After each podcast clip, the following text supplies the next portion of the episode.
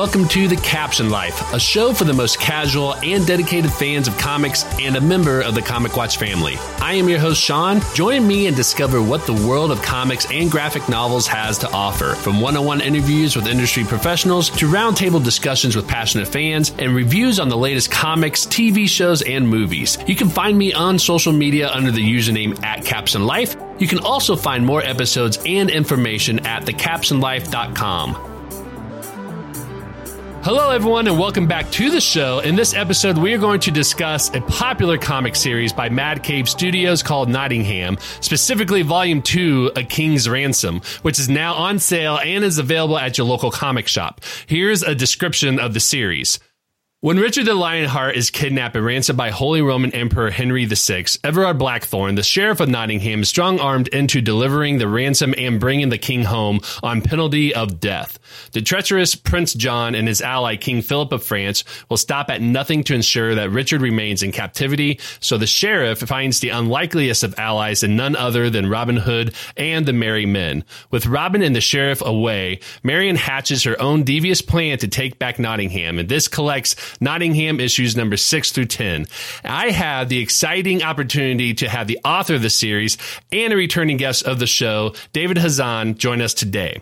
David is a comic book writer, best known as the writer and co-creator of the hit comic series Nottingham.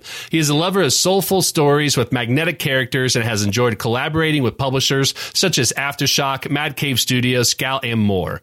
He currently resides in and writes from the koala infested upside down known as Melbourne, Australia. David, welcome back to the show. Thank you for having me. Yeah. So, how things been since we last interviewed you last year? I mean, uh, busy. It's it's kind of wild. Um, yeah, obviously, we probably we we talked about how um, the first volume blew up, and uh, the you know we're sort of maintaining steam on this second volume. People seem to be loving it. So, um, and you know, my work in comics has just exponentially grown, and I'm really excited about that. Well, good. Yeah. I mean, it's, it's honestly, it's one of my favorite uh, stories out there that, and we talked about this in the last episode as well, too, of taking a um, folklore story like this and just kind of flipping on its head. It's just so well done. And, and I can see why it got popular, you know, overnight and that it got a volume two. And this one was really good as well, too. So, um, so, I wanted to ask you, what is your comic book origin story? Was there someone or something that introduced you to comics, and what is it that made you a comic book fan to begin with? I, I feel like I'd always been uh, consuming comic book related media, um, but was always discouraged as a kid from reading comics. Um, and it was only maybe about four or five years ago that someone uh, a kind, a very kind and frustrated work colleague uh, got f- uh, annoyed at me talking about comic book media without actually reading the source material, and shoved a copy of the uh, Rucka Williams Batwoman elegy into my hands, mm-hmm. um, and. Uh, it's kind of just my love of comics has kind of snowballed ever since. That's awesome. kind of, kind of a. It's, it's awesome in the sense that that's an interesting story that I haven't heard one. Uh, I haven't heard something like that before. So it's very, it's very unique and interesting to hear. That's how it started for you. Yeah, yeah. I sometimes I feel like I'm playing catch up when all of my peers are like, you know, have been in this world, you know, since since they were kids. But um, I think mm-hmm. it also gives me a, a different perspective. Um, right. I don't know. It seems to work. well, and I feel you with that as well too, because I love comic books uh, growing up but then when I got into high school, I got away from it and just got back into reading comics about five years ago, actually. And what's interesting is I see and hear people talk about all these stories all the time. And I feel like I'm trying to catch up with everything that I missed out on, on as well, too. So I, I feel in that, that is, it feels like you're always in constant uh, catch up mode when it comes to comics. So, yeah. Um, like, when you're writing comics, it's really hard, and you have to force yourself to read comics too sometimes. Right. Even though it's an enjoyable experience, it's like your head is in comics all the time. So the last thing you want to do is go and read something. So usually I have to find something I'm really excited about. Um, uh, but yeah, it, you know, it, it it falls down the list, and then you fall further and further behind. oh yeah, yeah. We, we always talk about like our our uh, unread piles and everything. You know, just how we have stacks of comics uh, that we haven't read or anything like that. But yeah, I mean, you definitely need to have something that you enjoy that's kind of outside of comics, so that way you're not always im- immersed and always you know thinking and dreaming and eating and sleeping the same thing over and over again, right? Yeah, absolutely. So the last time we had you on the show, we talked to you about volume one, which was called Death and Taxes. And we talked about how fascinating your story was with these classic tales. So when you started to work on the next volume issues, what was that process like for you? Did you already have an idea of what the story is going to be like when, when you started on it? Uh, I had a pretty good idea. I kind of knew when I started about midway between issue four and five, I think at some point, I Mhm. kind of have an I had an idea of how we would continue the story and how the story would end. So nice. oh, good.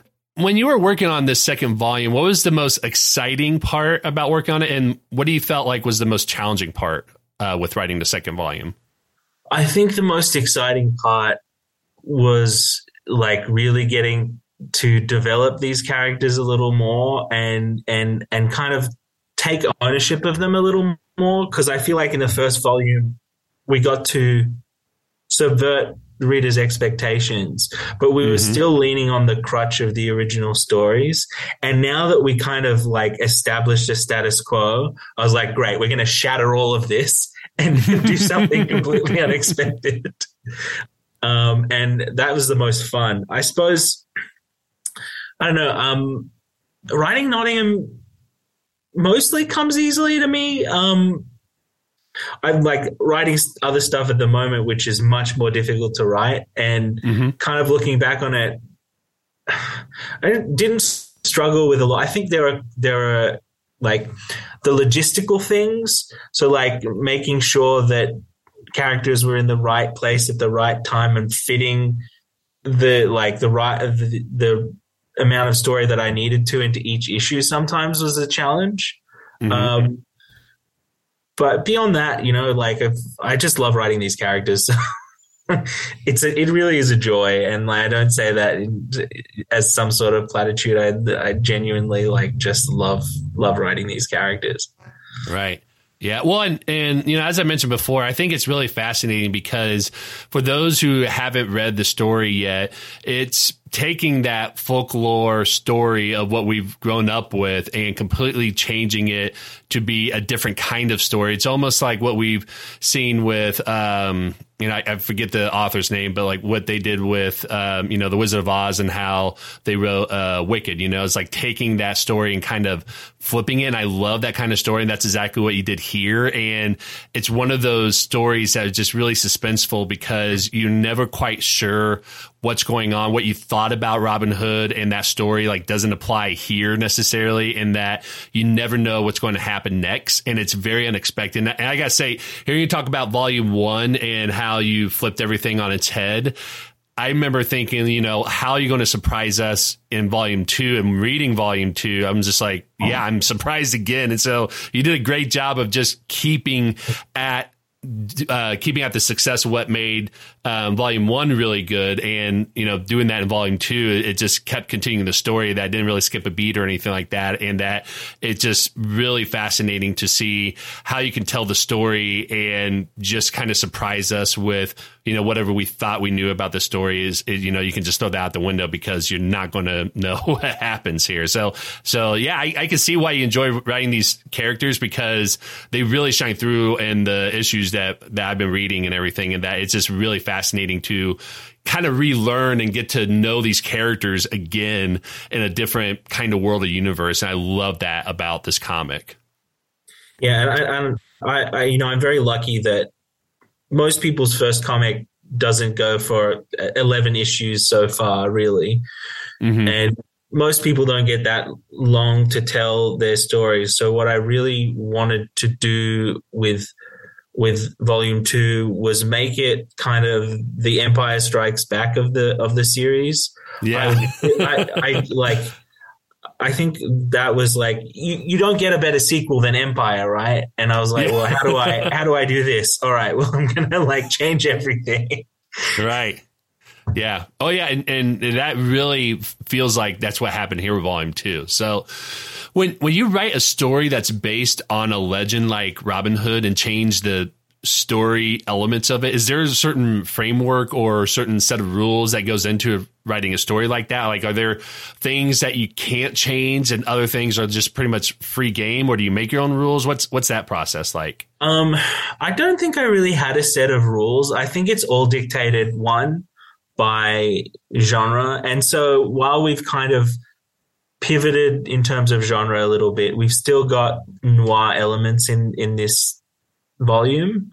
Mm-hmm. Um, and so it's dictated one by by the genre because the genre has its own tropes that we kind of need to make sure we hit on.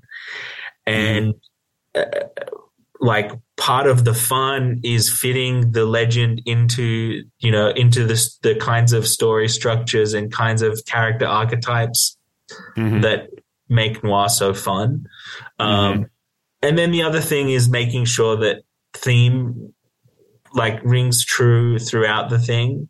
So as long as we're hitting on message and still bringing you know a, you know a different genre take uh, to the story, everything's fair game. You know, I did play a little bit with the history in this volume. Um, admittedly, uh, I wanted that final confrontation to take place in in in Rome, mm-hmm. which meant that I had to do a little bit of uh, tweaking of the history. But if uh, if anybody uh, pays careful attention to some of the dialogue in issue six, uh, you'll you'll kind of understand where I did it and why. well, and, and, that actually goes into my next question about this is um, just like what you said, you know, the the folklore story of Robin Hood is one that is rooted around a historical event, you know, particularly uh, during the Crusades, right? Like when we look at some of the other folklore or fairy tales that we look at, it's not rooted in those kinds of historical events the same way that Robin Hood is. So like King Arthur, uh, you know, Cinderella, Snow White, all those things, they they are stories that were told in history, but Robin Hood is very central to you can't tell the story of Robin Hood without really talking about these actual historical events that happened. And so with this volume, there's a lot of historical references that was in it that you said, and it was clear that you did a lot of your research on the historical period, and we'll talk a little bit more about that here in a second. Um, but I wanted to ask you, what do you do that you find helps you in your process when you do that research, and what might compel you to include like that certain historical fact or event in your story when you when you're looking at those historical pieces or those historical events and facts when you're writing uh, this volume for Nottingham? The answer to this question is like the mo- the most simple answer, which is that the story ideas come from the history. Like that's mm-hmm. where. that's where I got the idea for this volume, which was uh-huh. I was like, how do we like pull apart these characters and put them back together, create new relationships, um, and and do something interesting. And I and uh, my initial idea for the second volume kind of was, I guess, more traditional uh, story setting set in Nottingham, and I just kind of decided to leapfrog that and go to the interesting historical event that was next, which was the kidnapping and ransom of of uh, Richard the Lionheart. Um, mm-hmm. And I'm mm-hmm. very glad that I did that because, like, it really propels the story forward uh, rather than kind of navel gazing on the legend itself. We're like, okay, now we've we've done we've spent five issues navel gazing. Now let's do some like something wild and fun and interesting, which is still referable to the history.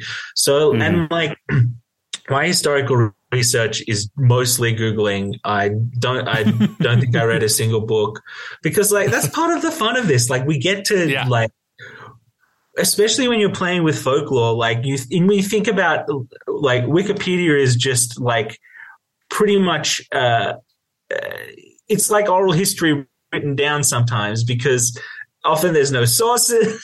that's like, that's part of the fun. You right. know? Yeah. Um, and like of course you know a huge part of the robin hood tradition is like these oral uh you know tales and these ballads that eventually get recorded and mm-hmm. uh, yeah it's it's just it's just a, uh, me getting ideas for the next volume specifically when to set the next volume and mm-hmm. the historical backdrop for the next volume comes from the history right right and and you mentioned um, you know the the historical stories about King Richard, which is something I wanted to bring up because this series, this volume, just as you mentioned, it's called you know a King's Ransom, is centered around them trying to get King Richard back. And you included some of the historical factual stories into your volume that I really find intriguing and interesting. So, for example, uh, you know, how he was kidnapped. I don't think there's been any sort of interpretation of Robin Hood or, um, yeah, interpretation of Robin Hood in any sort of media that told that part of the story in Robin Hood that King Richard was uh, kidnapped. And you also included how King Richard had treated the Jewish people as coronation as well, too, which again, to my memory, I have not seen any sort of interpretation that told that part of the story as well, too. So I, I want to ask you, what was it about those, uh, not just, you know, necessarily those, but I want to bring those two out just as examples here. Um, what was it about those events that you thought was important to include in this story, especially knowing that this is not something that is told in a lot of the Robin Hood, um, you know, interpretations and stories that we see in film or shows or you know other books and things like that. Yeah, well, um, the uh, ransom of King Richard is a really uh, it's a really interesting political event, mm-hmm. and like the whole the whole theme that we're approaching in Nottingham is how the the the politics affects the individual common man, right? That mm-hmm. that's and and and and uh, Ev, while he's not, while he's got really one foot in, you know, a higher status, he's still, you, and you can see he's still kind of sandwiched between the two classes, which means he, he he's kind of an avatar of uh, of the common man. And so, mm-hmm. like the idea that Ev is just being like pushed around by these political forces and has no say and has to do the best that he can with what he's got um, mm. was really interesting to me. the second part, uh, which is um, the uh, sort of historical anti-Semitism stuff, mm-hmm. is uh, it, I was trying to think about how, like, why why is the sheriff like his his story is basically a transcription uh, of you know of anti-Semitic stereotypes, and so I, mm-hmm. I was like, well, what if he was Jewish? And uh, so I, I, you know, I went down my little like googling Wikipedia rabbit hole, mm-hmm. and like found out that uh, 1189, King Richard's coronation was the first, and, and the events that followed was the first time the word Holocaust was ever used to mm-hmm. describe mm-hmm. anti Semitic violence. And mm-hmm. I was like, well, I think this is happening. Like this, like it, the pieces all fit together so well when I when I kind of went down that rabbit hole that I was like, look, guess this is what I'm what I'm doing. Um, mm-hmm. And I really like really think it's also an important thing to to talk about, which is that you know the, there are a lot of these ideas. The Nazis didn't come up with a single one of them. Right. They've existed for thousands of years, and you know what? They're still around, and it's awful, and it right. should stop. yeah. Um, and you know, like it was a way to uh, tell uh, an important story to me, honor my own heritage, and honor the history itself. Um, mm-hmm. and yeah, I you know I'm really uh, satisfied with how that turned out, and mm-hmm. particularly mm-hmm. the page that Shane and Luca did in that issue, where they delve into that, was just mm-hmm. like Shane. Shane doing an art style that wasn't Shane was a surprise to me. Like it was mm-hmm. still him, but he like his thing is like the really heavy inks. he just got rid of all the heavy inks and it was just the like the final lines. I was like, this isn't like this is incredible still, obviously. Right. Um, yeah. And then Luca did something different with the colors, and it's just you know pretty pretty incredible stuff.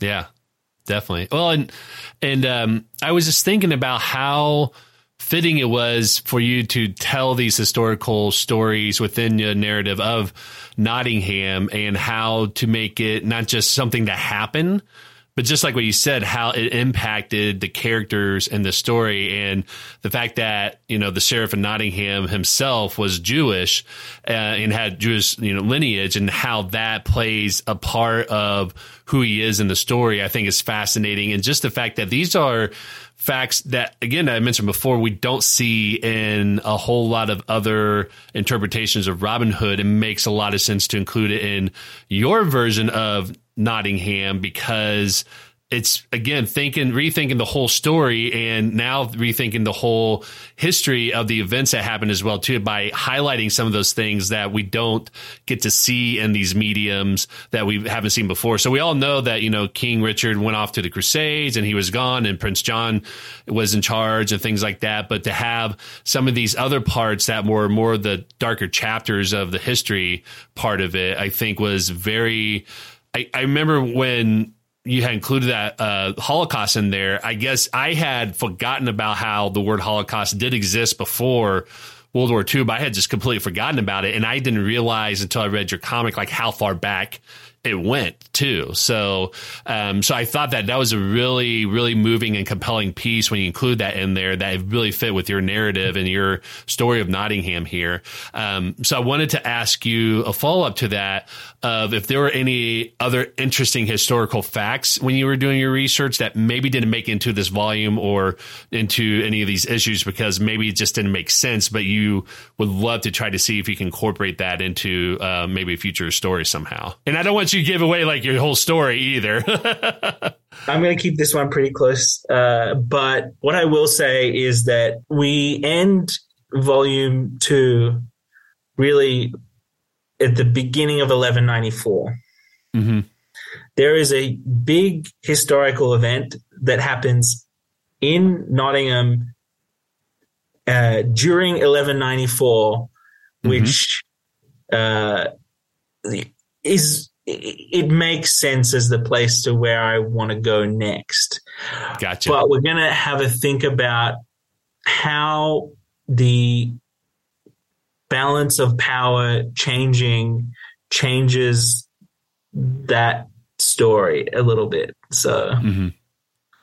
Gotcha. Okay, yeah, that's that's totally fine. So sorry if I'm being a bit cryptic. I just don't want to give the whole game away just yet. No, no, that's that's totally fine. So I guess that kind of leads into this question I had is it sounds like there's going to be another volume for Nottingham coming out at some point. Is that right? Yes. Um, awesome. There is another volume. Um, I'm in the middle of outlining now, so it's going to be a little a little bit. However, there will be some more Nottingham content coming next year that is mm-hmm. not volume three, but uh, oh, I don't really? think I can say more beyond that. Um, but it's really exciting project, um, and um, I'm waiting to hear back on some final details about that. But um, it's like I feel like it's gonna more news will come in the next few months. Um, yeah. Um, by but by the time this airs, hopefully there'll be a little more news. right. Yeah, no, but that's honestly that's exciting because not only hearing about there's another volume, but an, an, offshoot of something that's coming out. Like, I think that's something that t- that speaks to volume of how successful this story has been. Um, you know, not just for everybody who's been reading this, but I mean, just also for you to be able to tell just as many stories as you want with the universe that you've kind of created with Nottingham. I think is just really fantastic. So, congratulations to you on on being able to not only write another volume, but writing some of these new stories as well too. That's so great. Thank you. The other thing that was a delight to write, and probably my favorite, really my favorite Nottingham story I've written, uh, is the free comic book day issue this year. I don't know if you got a chance to take a peek at that, but no, um, I I saw it, but I don't think I had a chance to read that yet.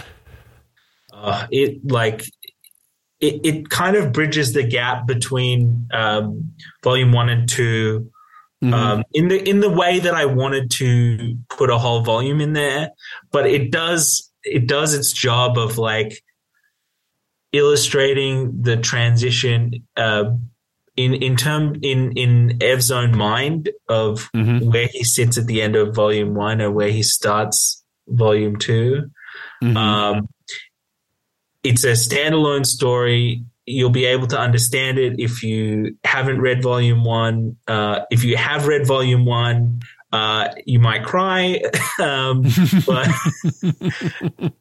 uh, but um, yeah, it was just like a really enjoyable piece to write, especially the challenge of just writing like a standalone mystery in the Nottingham universe was like a joy. Yeah, no, that's awesome. I'm going to have to go back and, and read that now. Now that you brought that up, so that would be really exciting. Um, one of the things I did want to ask you as well too, because you brought this up in terms of talking about how uh, Nottingham addresses and talks about the different class system that existed back then, and I find really interesting that we saw it in Volume One, but I think it got really expanded on in this volume, just in terms of consequences and identity as well too, is the person of Robin Hood and how we always think of him as being because he's part of the merry men that he's one of the people of you know the the commoner and things like that. But in, in this story we're kind of reminded that he was still just as you said, have one foot in that world, but the other foot as part of the higher class system where he was part of more the elite system where he had more of a say in terms of these overall governing decisions that happened in England.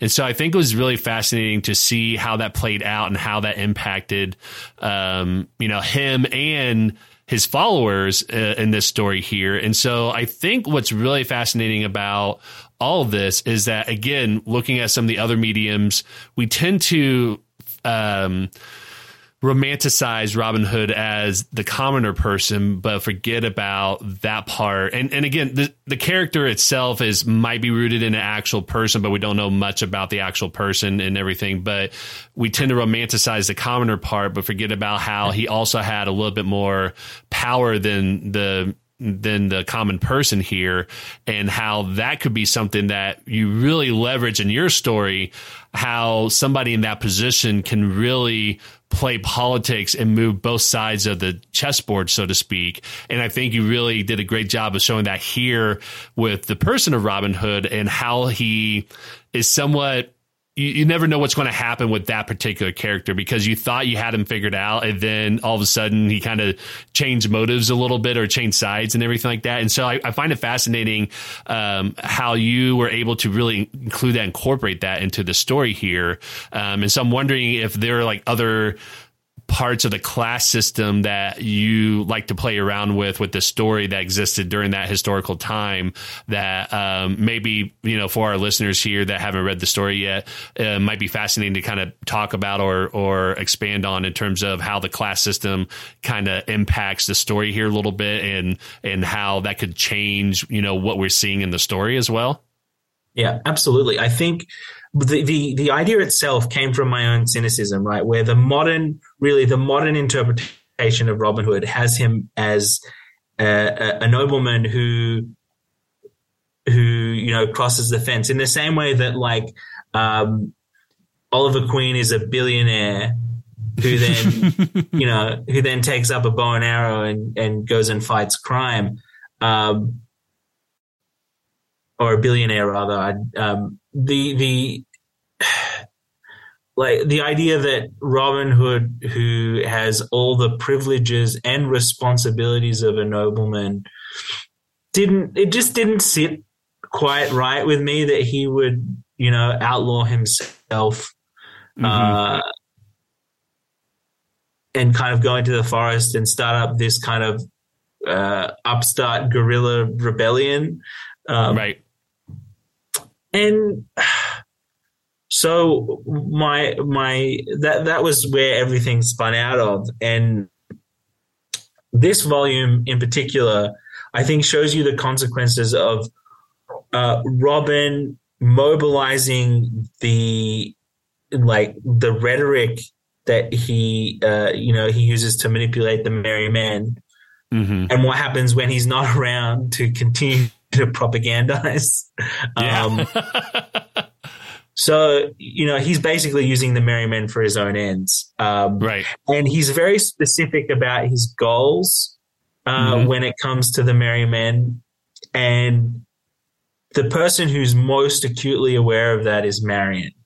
Right. She sees yes. that he'll go far but not so far as to you know upset the status quo.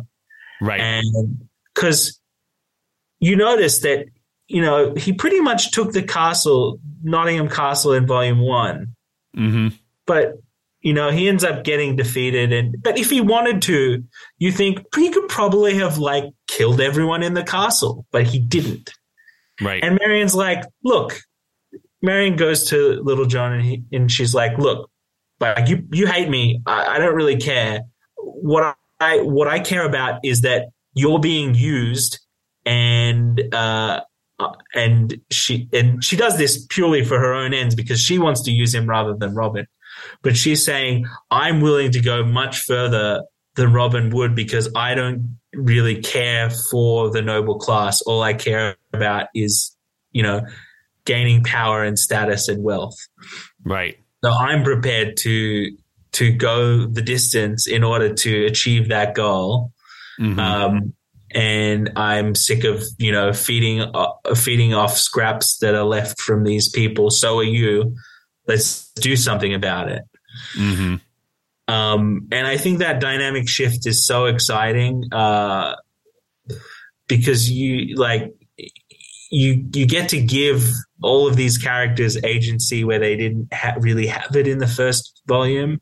Mm-hmm. Um, and we'll see uh, as we go along who uh, ends up getting bitten in the ass by, by what they've done. Yeah. but um, she's certainly much more willing to, you know, she's much more willing to upend the system than Robin ever was. Robin, Robin's goal was never to upend the system. Robin's goal was to make sure that uh, King Richard had, you know, a safe place to come home to by destabilizing uh, uh, Prince John while also um, funding the you know funding the war effort uh, for, mm-hmm. for Richard's return. Right.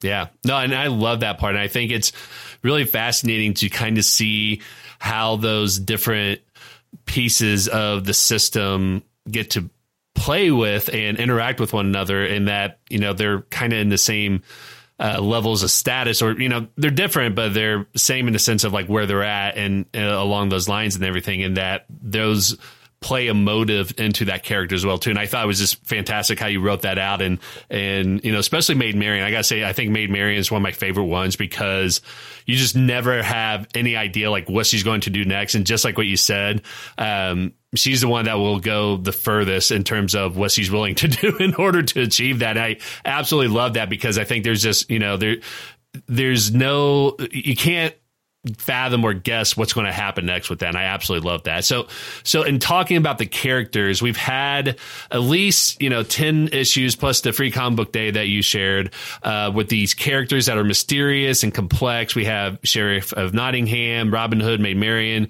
Guy Gisborne.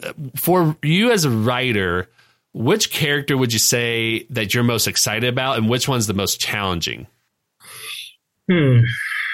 Um, I find uh, Tuck and Gisborne uh, challenging because I just I want to make sure that they still have a place in the story, and sometimes like th- I fear that they just get outshone by Marian and Robin and Ev, and and like I'm hoping that when we hit volume three, that uh, that part of it will hit you hard, but um, mm-hmm. we'll see. I'm still outlining, um, but yeah, like Robin, Marian, and the sheriff are such a joy to write that like um and like I, I just like the the dynamic between the three of them. That's that's mm-hmm. what all like led into that three way uh, sword fight at the end of volume one. Yes, um, and yeah, it's a it's a really fun dynamic, and we'll see how that dynamic changes over the course of volume three as well, which I'm very excited for. I wrote so I, I've been writing the outline backwards. Oh, there so you I started with the last issue. and I'm working my way backwards. Yeah, and honestly, yeah. I did tear up a little bit at the end of volume three. Um, but um, yeah, it's it's it's a fun it's a fun thing. Going okay, well, I know where these characters end, and I want to know where they are now. Let's fill in the blanks. Yeah, yeah, that's it. So I, I'm going to ask you.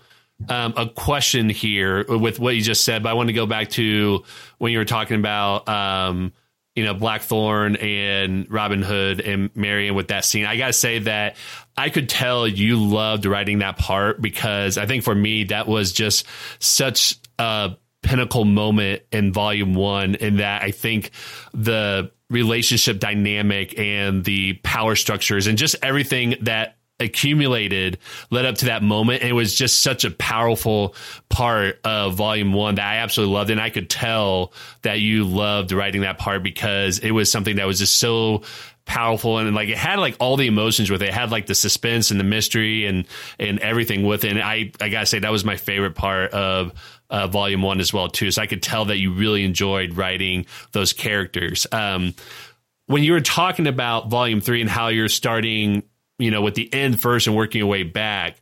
Um, do you do do you and do comic writers in general do you usually like start with the beginning and work your way to the end usually or do, is there what's what's a normal process for you or for other writers um, that maybe for our listeners you know don't know how that process works in the comics writing world. Um, can you shed some light on you know how that usually works, and maybe at least for you um, in terms of you know what works for you, what kind of goes into that?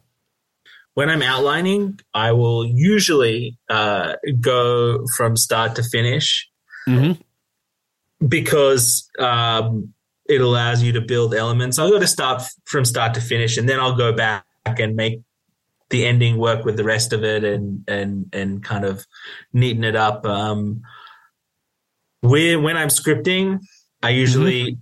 Write the first couple of pages and the last couple of pages, and any scenes that are like stuck in my mind as things that need to get out of my brain and onto the paper, and then I'll fill in all the blanks in between that. Um, right. Uh, some some people work like me. Other people think I'm deranged for doing it that way. but like with that fight scene at the end of volume one, I the dialogue involved in that entire confrontation. There's mm-hmm. probably like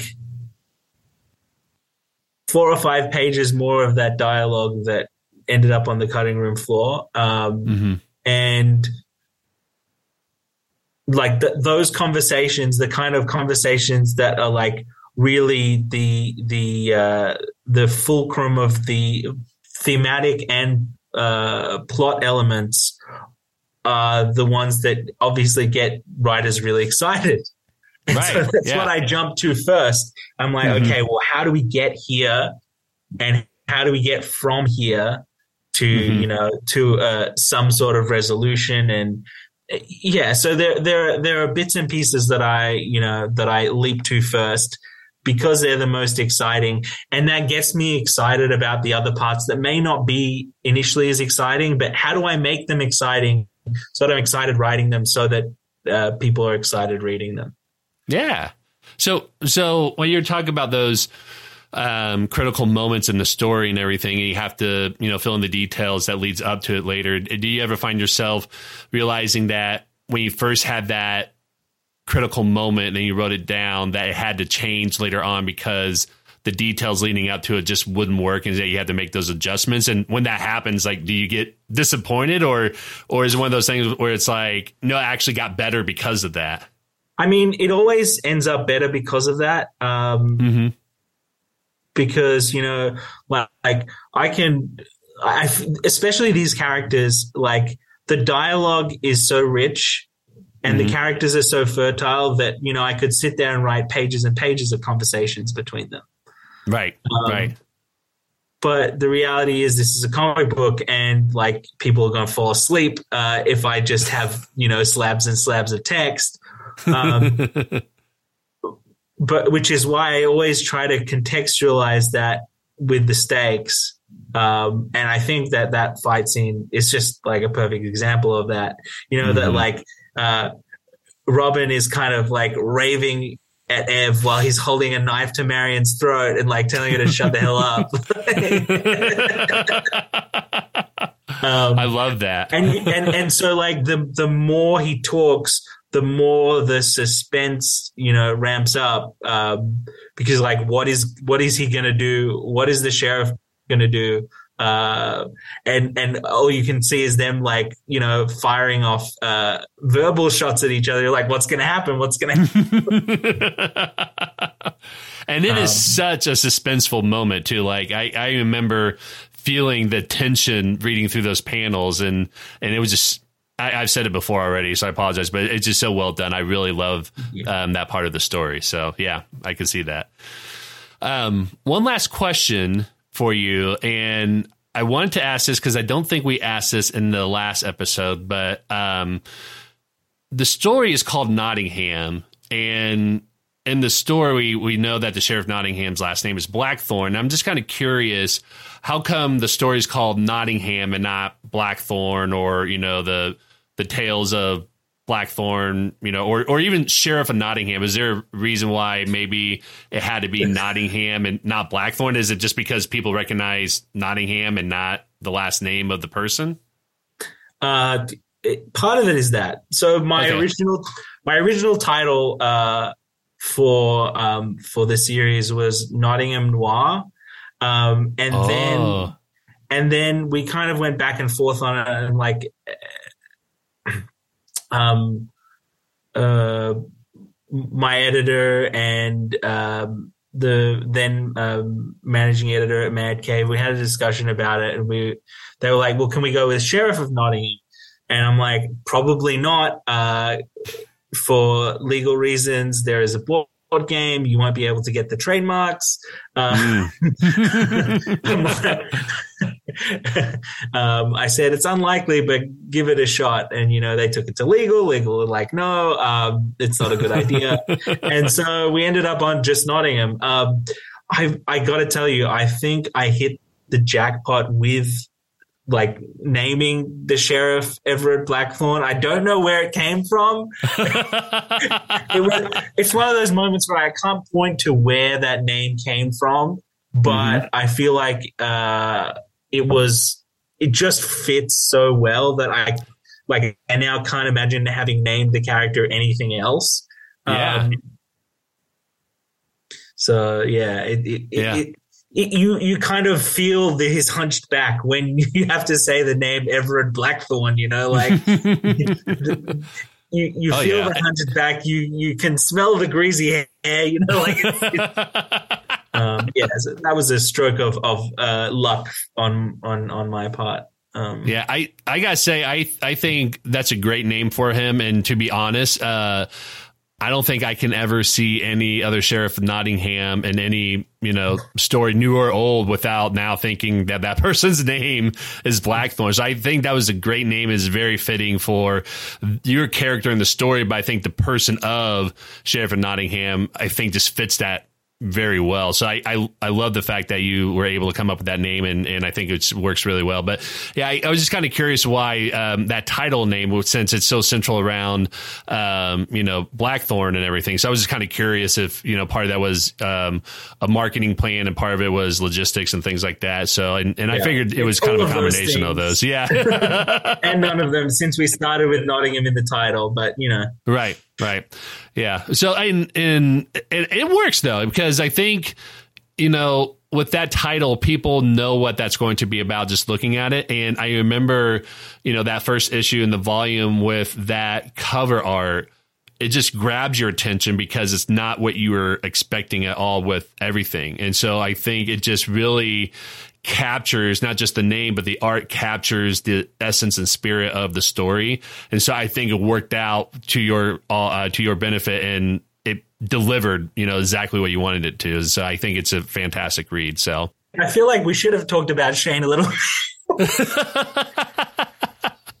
you, you know. when volume three comes out, we should we should do an interview with the whole creative team. I, I think we should we should do that. absolutely, if everybody's uh, available. Yeah, yeah, absolutely keen to do that. Um, but uh, just shout out to Shane Conrad Falk, um, yes, who is a you know a, a, master and also a fantastic human being, um, and uh, the best partner in medieval crime one could ask for in this business.